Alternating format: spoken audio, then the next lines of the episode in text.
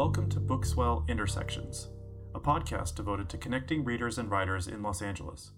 Our goal is to make the book scene in LA easier to navigate, to introduce readers to new writing, and to weave together digital and real life literary experiences. Our passion is amplifying underheard voices in publishing, including writers of color and LGBTQ, female, and indie writers. I'm your host, Cody Sisco. Welcome to Bookswell Intersections.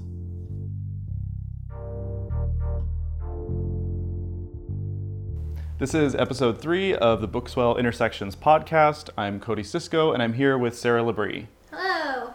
Sarah, every time we talk, I feel like I come away with one more amazing book on my to be read list. So I'm hoping today you have maybe one or two that you're willing to, to share with us. So, as you can see, I have a stack of books next to me right now. So, I didn't want to forget any. But um, one book that I don't have with me because it's in my backpack and I've just been carrying it around, I love it so much, is a book called Baby of the Family by Maria Roosevelt, who is the great great granddaughter of FDR, I want to say. Don't quote me on that, but it is about this sort of once very famous family that has fallen from grace and um, the impact of on the heirs of this name. And I went and I saw her read at Vroman's, and this book is amazing. It reminds me of the corrections. I love it so much, and I just want to get the word out. People should be reading this book. What else do you have? Um, I got a copy of The Other Americans by Laila Lalami, who is not somebody I can say I've ever read before, but I once saw her in conversation with Dinaw Mengestu at the LA Public Library, and um, she just seemed really smart and like a really good reader. So I'm excited to start this book, which has at its center the death of um, a, a, father and sort of everyone who saw the car accident that killed him, and, and they all sort of slowly start to try and solve the mystery. So it just sounds really intriguing.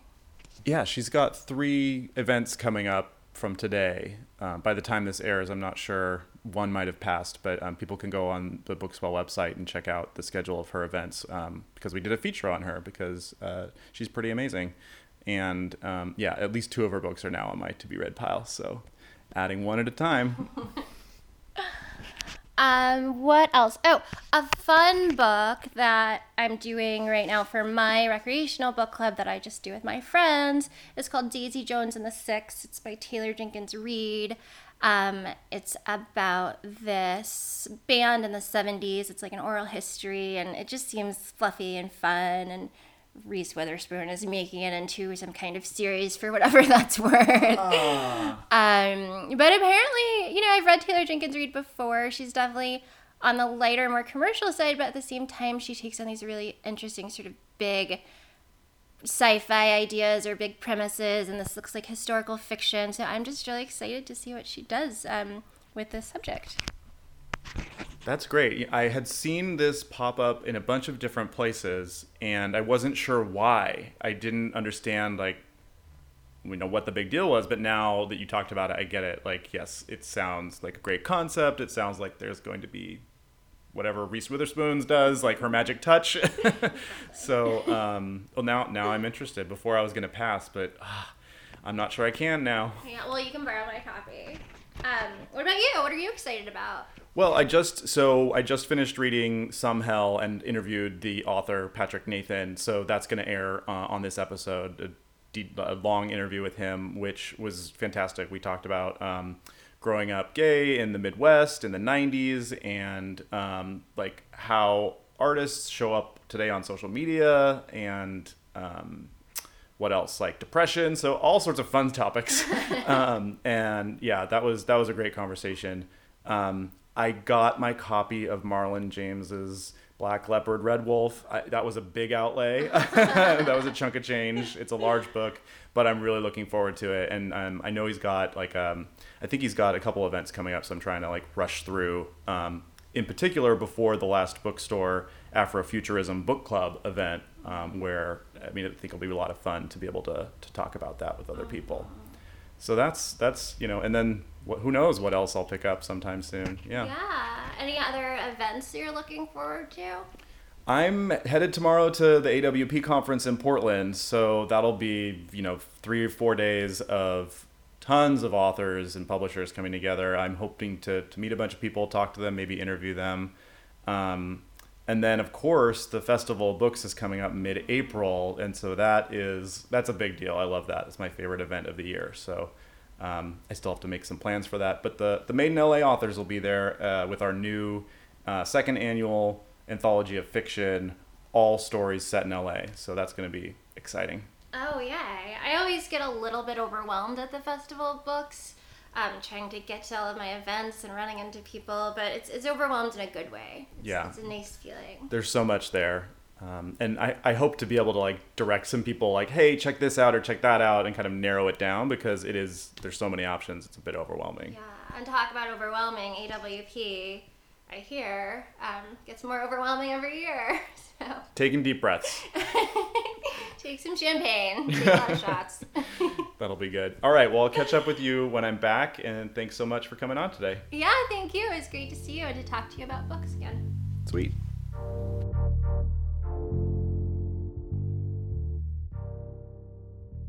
Patrick Nathan captured the praise of critics and readers alike with his heartbreaking and suspenseful debut novel, Some Hell. The book follows closeted high school teen Colin as he copes with the aftermath of his father's suicide. A New York Times Book Review Editor's Choice and a 2019 Lambda Literary Award finalist, Patrick's work has been hailed as all consuming, sharp, and merciless. Though Some Hell has been dubbed a gay coming of age story, Patrick prefers calling the book a novel of depression, emphasizing that the characters in his world are grappling with mental health issues as much as sexual identity. I had a chance to chat with Patrick about being an LGBTQ author in the age of social media, the duality of Los Angeles, and growing up queer in a small Midwestern town in Minnesota. Patrick, I am so excited to be talking to you today. Um, you're, you came across our radar last year with the release of Some Hell, and uh, we saw that you were doing an event at Book Soup, and we were like, oh, wow, this sounds like a really cool um, author, uh, really fascinating debut novel for me, it hits some of the kind of dark horror topics that I love to read about. Um, so we were really excited to, to be able to talk to you. Yeah, no, I um, really appreciated that, and especially as we were approaching the Book Soup event, I I saw you guys doing a lot of promotion for it, so I really do appreciate that. That um, to, to, to me, it kind of just came out of nowhere, and I was like, "Oh, this is really nice," and yeah, so those really nice surprises we do we do a lot of that like just surprise we're here you don't know about us but we're um, yeah so tell us how did the event go? What um, what did you take away from it? It went well. I had a couple people show up that i knew and um, you know a couple people that i didn't which is always you know with a debut novel a really wonderful surprise when somebody is just you know oh i heard about this and i came and i'm like oh my god you know a stranger. Um, but no, it went really well. Uh, read with, or I was in conversation with Matthew Specktor, who um, I initially, well, I had met in person for the first time at the bookstore, but had been in touch with for a long time.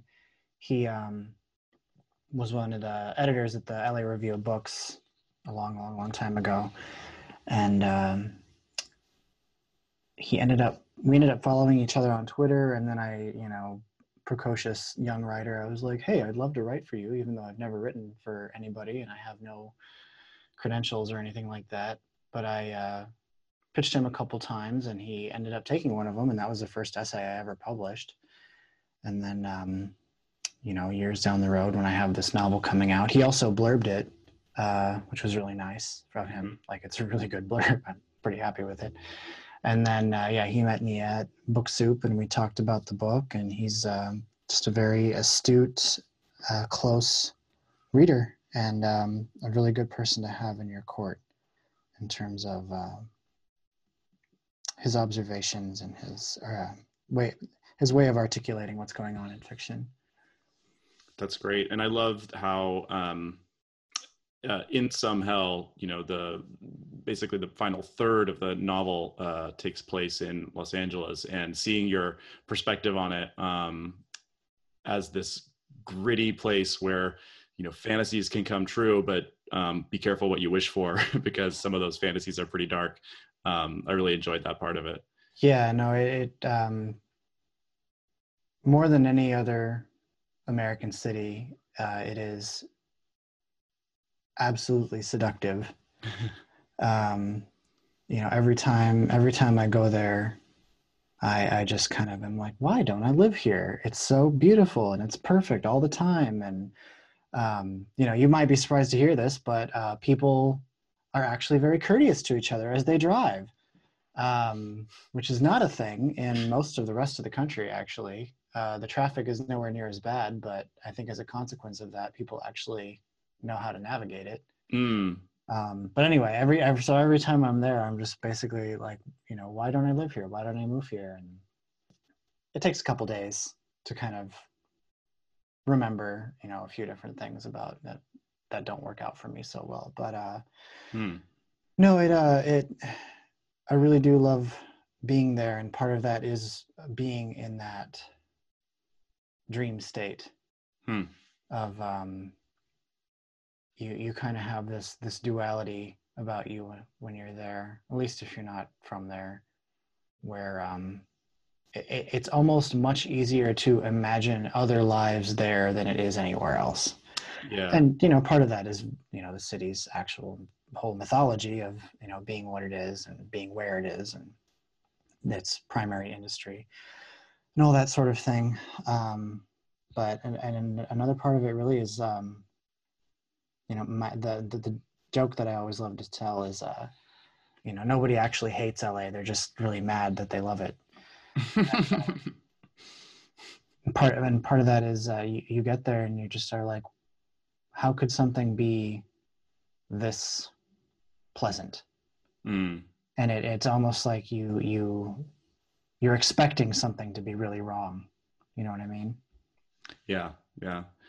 It's surprising. I uh, I've just been going through the process of editing a collection of stories um, from a variety of authors that all take place in LA, and I'm always surprised by how dark the submissions are. In, surprised in a good way because that's kind of the fiction I like to read. But um, I don't know if it's my network or it really is that um, on there's always that underside to Mhm. the dream that people try to make uh, Well, here.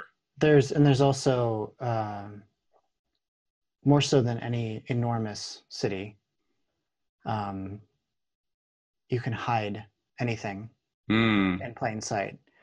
Um, in new york y- you're going to see everything because it's, it's just people are so close together it's close quarters there's not a lot of private space. Um, but in la you could disappear completely and nobody would know you were there nobody would see you nobody would find you. Mhm. um, and I think uh, a lot of that is ha- has a great appeal for uh, literary imagination because you can basically look at something um, and just imagine everything going on that you can't see. Right. So let's talk a little bit about secrets, um, especially in in your novel. Um, the the cost of carrying the secret Oh, uh, uh, for Colin, um, the main character, uh, along with his mother Diane as another main character.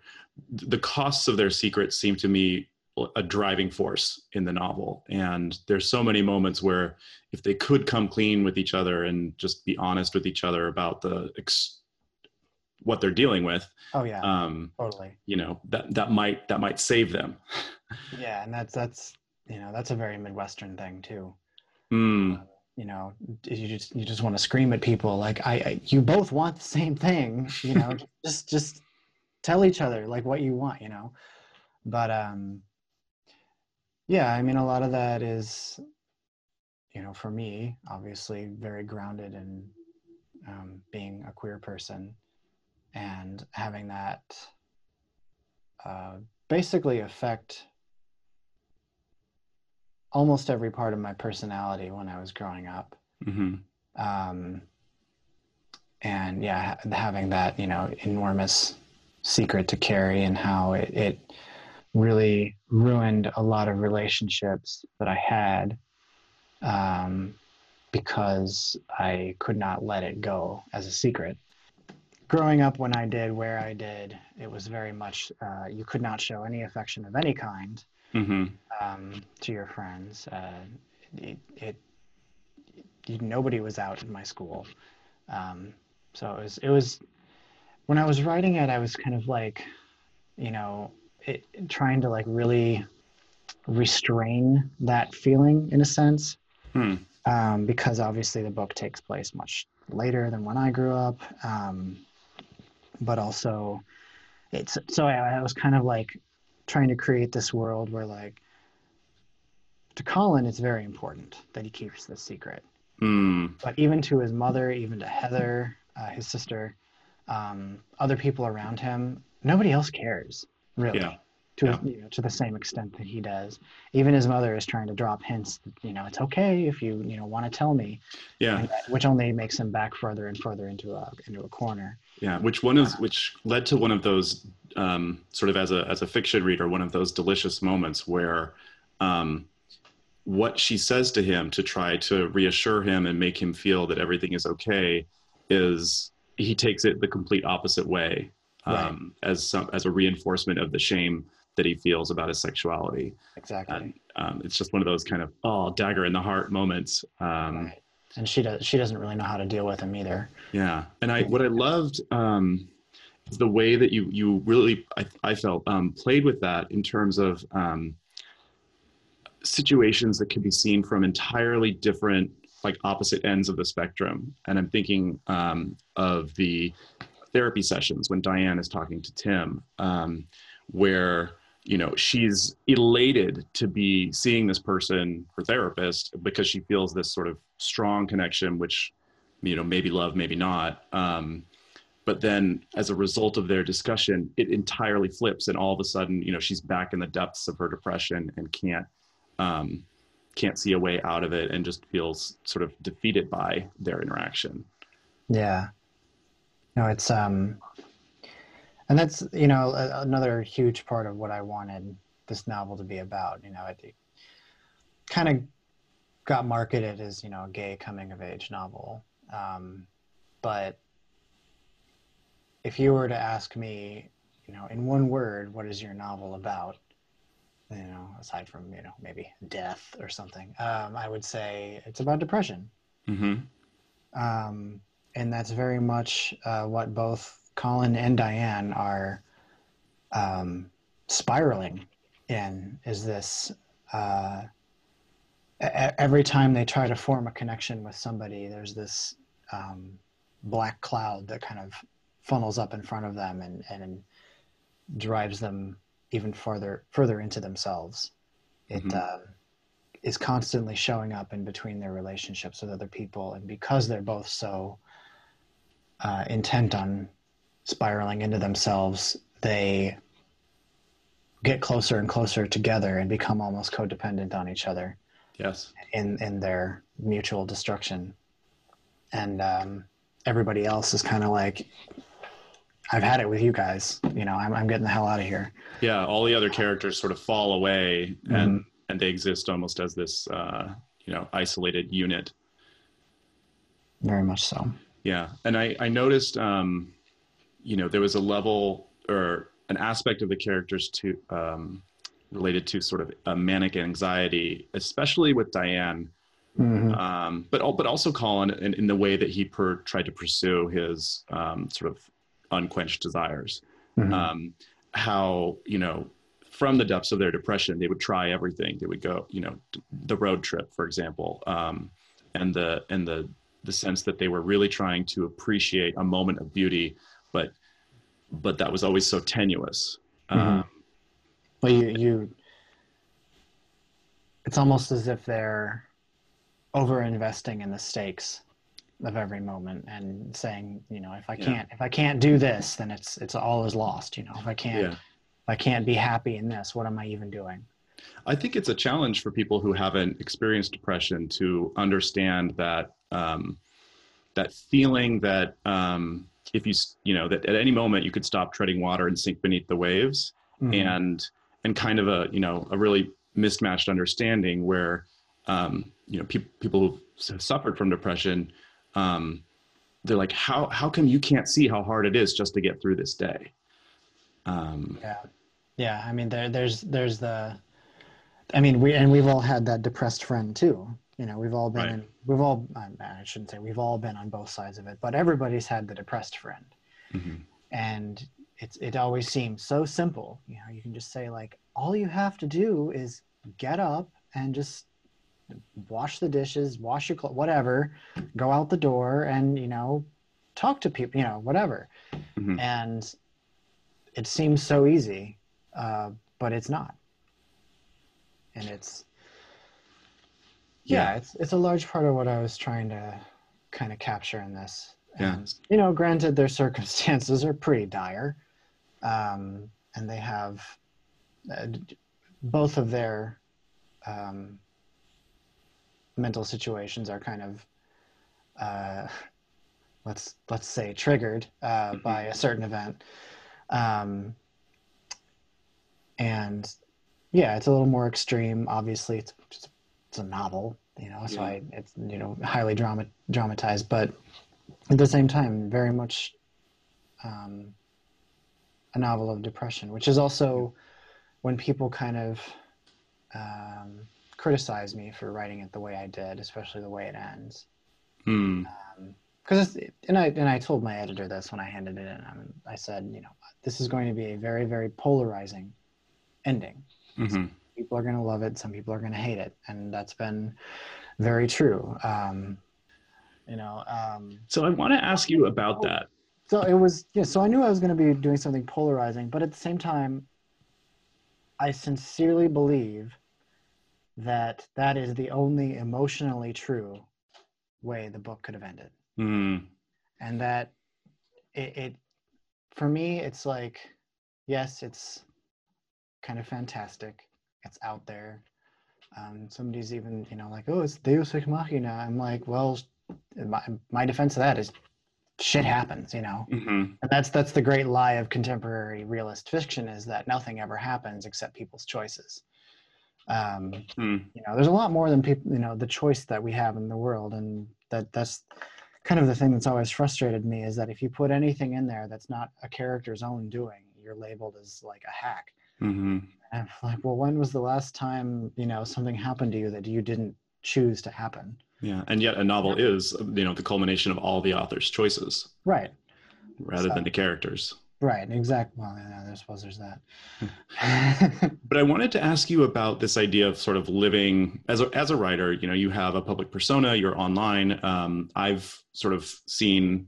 and come across um, you on mainly Twitter, but um, yeah and you know, it seems like one of those places that could drive you to extremes. Um, Oh, you know, like the yeah. flame wars on one side and just the kind of gushy praise on the other. Um, yeah no it's yeah. it's an incredibly unhealthy environment um, and it is absolutely yeah i'm just going to say this it's absolutely reprehensible that the contemporary publishing marketplace demands that writers be online Right. um, it is ultimately damaging Mhm. um, it violates one of the core tenets of um, writing. I shouldn't say core tenets because it's not absolutely necessary, but something that generally helps writers, which is privacy and being alone. Mm. Um, distraction is Number one enemy. well, the distract distraction is the enemy of boredom, and boredom is actually the friend of creativity. But I wanted to ask you about the flip side of all of this and the the, the positive energy you get from, say, your your writers community or your interactions with readers. Um, I noticed in the the acknowledgments to Some Hell that um, you thanked Marlon James for looking over the first couple pages. I'm just wondering, like, where you know, if if writers are this sort of um, cadre of mutually supportive. I mean, this is a big assumption. Yeah. writers can be for each other a cadre of mutually supportive and intellectual and and emotionally, um, you know, supportive uh, figures. How is that working out for you? They can, uh, and you know, it really it really depends. Um, primarily, you need to have one-on-one interactions, I think, um, or you know, in-person interactions, because like social media itself doesn't really count. It's so performative. It's very performative, and you know you're limited in your and you're you're just you're just it's it's too limited. Yeah. You're limited in what you can say, how often you know how much you can say, and yeah, you have to also you you can't you can't really acknowledge frustrations in the same way because you might say something that somebody else will see, and then it's all over. Hmm Done. You're canceled. Um, so it, it's really you know more those. I I have a lot of like chats going and direct messages going with like all kinds of writers that I respect and admire. And I, you know, I'll be at home working on something and about ready to jump out of a window and I'll text them and then I'll feel better. hmm Um, so I have a habit too of, you know, sending just random paragraphs of, of stuff that I'm working on to people and they're like, what is this? And I'm like, oh, I just, love that. just tell me that it just tell me that it exists you know just i'm just i'm just doing this to prove that i'm alive um So you don't you don't um you don't hold back your work until it's ready for prime time. well with fiction i do more um because for me I, I i always feel like a fraud when i'm writing essays like i just feel like it's not something that i know how to do um even though i am able to publish a lot more of them than i am on my short stories but it it it's always felt like i'm just kind of tumbling down a hill and then i get where i need to go. Hmm. um, so with essays i can just send pieces by you know piece by piece. And you know occasionally somebody's like oh that's great but what about this and i'm like oh i didn't even think of that so now, now i'll have to do that too um, Mhm. but yeah no fiction fiction is so much more stacked and if you take something out of it Hmm. it just loses so much of that magic and i, I you know i think of some of like the the the most incredible novels that exist as an aggregate um, and one uh, a really good example that i always use is uh, blood meridian cormac mccarthy's novel and if you excerpt just a sentence from that it's terrible. It sounds stupid. It's laughable. You're like, what the hell is this? But if you read the whole thing, every single sentence in there is incredible.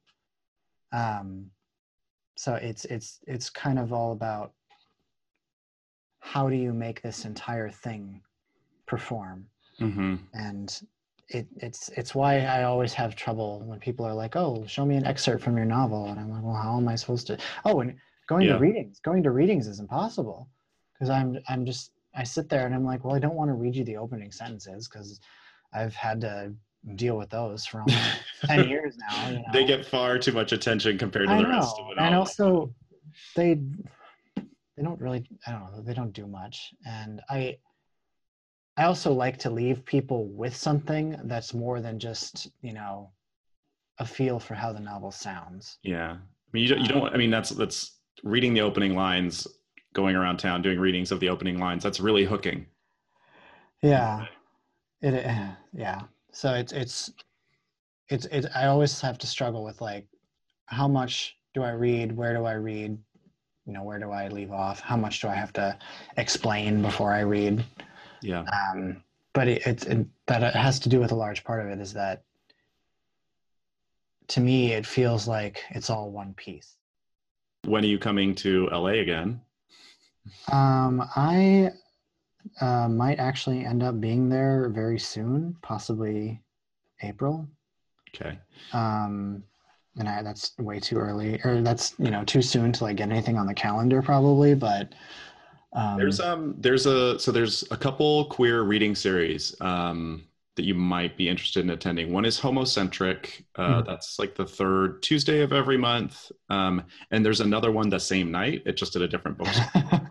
Um, Yeah. And I th- like Homocentric's been one of those places where um, it's one of my favorite reading series in LA. Okay. So so yeah, Yeah. there, like let us know there are opportunities. We'll get you plugged in. If you yeah no I, I definitely will um no i'm looking forward to going back um you know i did the book soup event uh, i would love to read it. skylight i would love to i would love to read it you know all over the place really Mhm. um I think that's it. I mean, the only other one, which you probably get all the time, and maybe you find annoying, would be like, "What are you working on next?" Oh, I don't, I don't find it annoying. Um, I, I, you know, I find it flattering, um, but also kind of terrifying. Uh, so I'm, I have a second novel that's uh, hanging out in a drawer right now.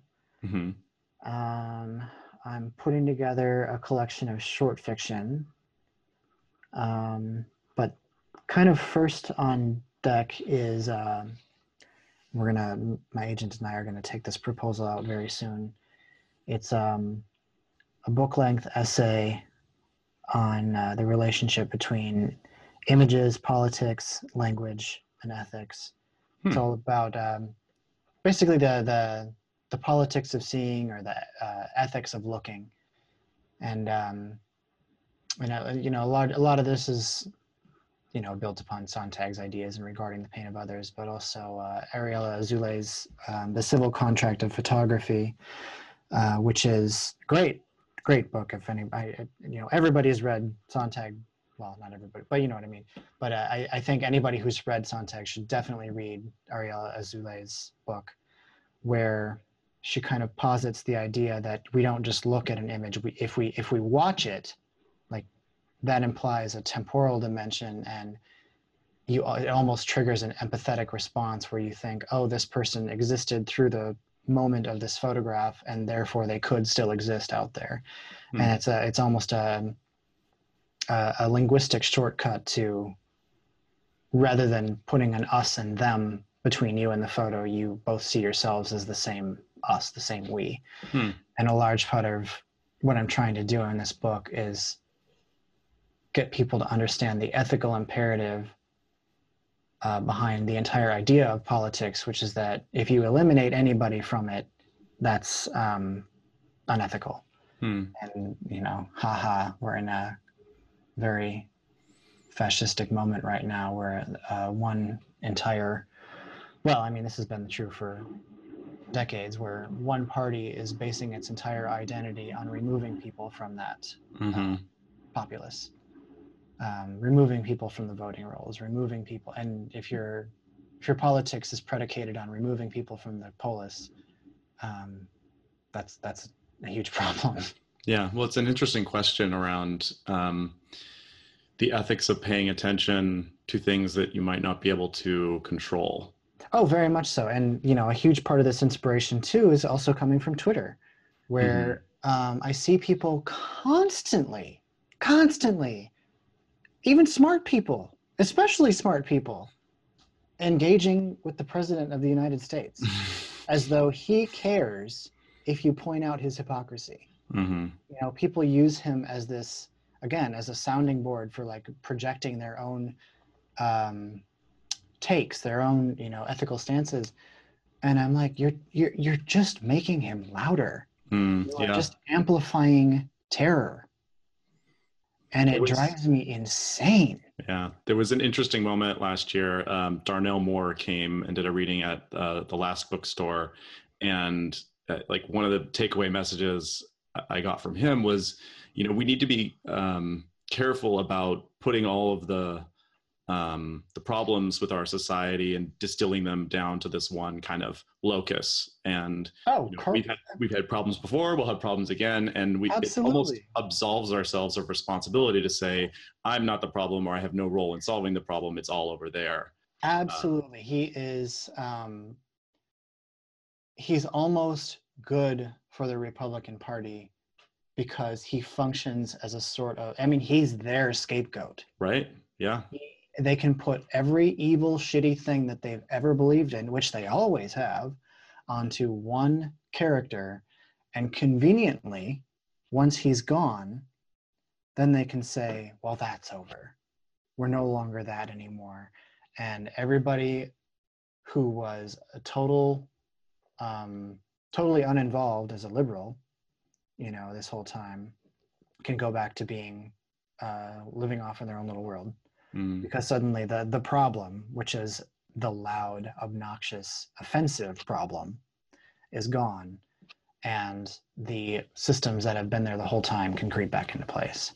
So it drives me crazy when everybody's just running around saying impeach him, impeach him, and, and then I'm like, and then what?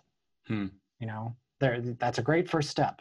Yeah, it seems. I mean, I, I struggle a lot of this in my own writing is is trying to convey the sense that um, that not looking ahead three steps is like the inherent um, flaw of like human society. Like Mhm. the fact that we're always fighting current battles instead of thinking through, you know, what Oh, are the yeah. long term implications. And No, uh, I wrote a piece that appeared in um, Pacific Standard not long ago and uh, earlier this year, and it's you know all about the American discontinuity of history, mm, where we isolate history into these dramatic, closed events.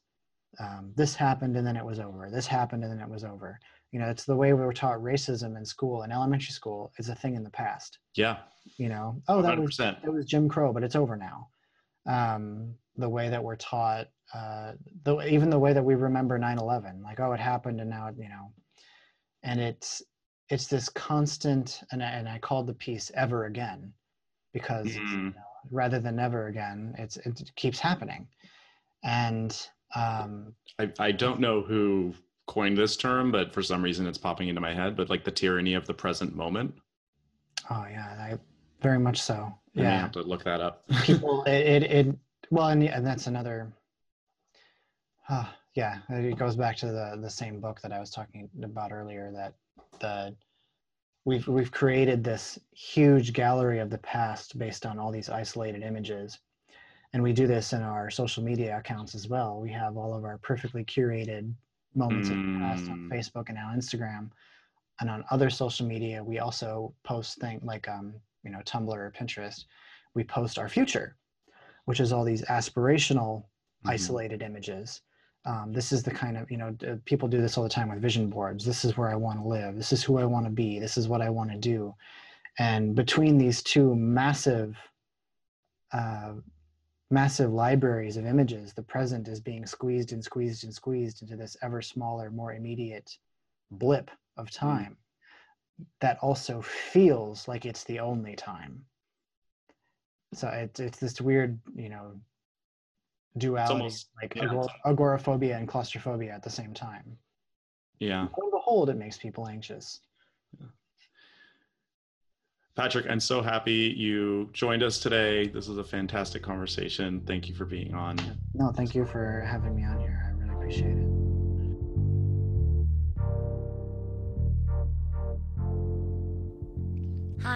I'm Shannon Egan. I'm a Bookswell contributor, and I'm here to give you a rundown of some of the events we're most excited about in the first two weeks of April. April is going to be a huge month in the LA literary scene. The Los Angeles Times Festival of Books will be held at USC April 13th and 14th, and that's your chance to engage with authors at readings and panels, as well as publishers, presses, and other literary orgs, including us, at outdoor booths. We're really excited that previous Bookswell featured author and future Intersections podcast guest, Lynell George, will be on a panel discussing Los Angeles, the people and places that shaped a city. She'll be alongside Lili Anolik, Tosh Berman, and David Kipen. That's Saturday morning at 10 a.m. If you're planning to stick around campus through lunchtime, you can attend a conversation between Tommy Orange and Natashia Deón.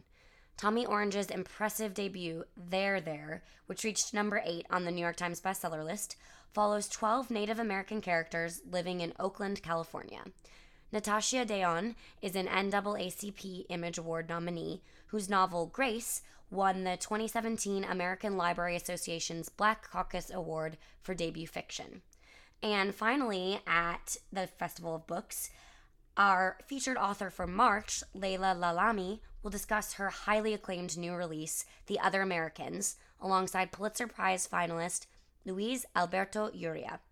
That's only a minuscule snapshot of all the incredible events that will be part of the LA Times Festival of Books, but we think you should make these authors a priority.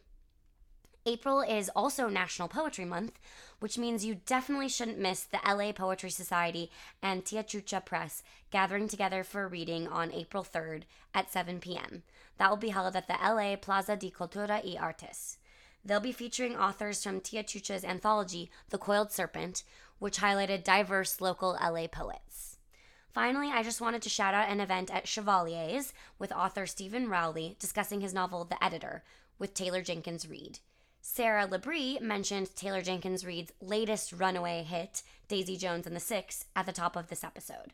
The editor follows an author who thinks he's found his big break when his autobiographical novel gets acquired by a major publishing house, with none other than Jackie O attached as his editor. His last book, Lily and the Octopus, was a major success, and the premise of The Editor reminds me of another Taylor Jenkins Reid phenomenon, The Seven Husbands of Evelyn Hugo. This should be a wonderful conversation with two really talented fiction authors. Again, that's at Chevalier's on April 2nd at 7 p.m. As always, you can get more details on these events and more on our Bookswell website and by following us on social media at Bookswell Club.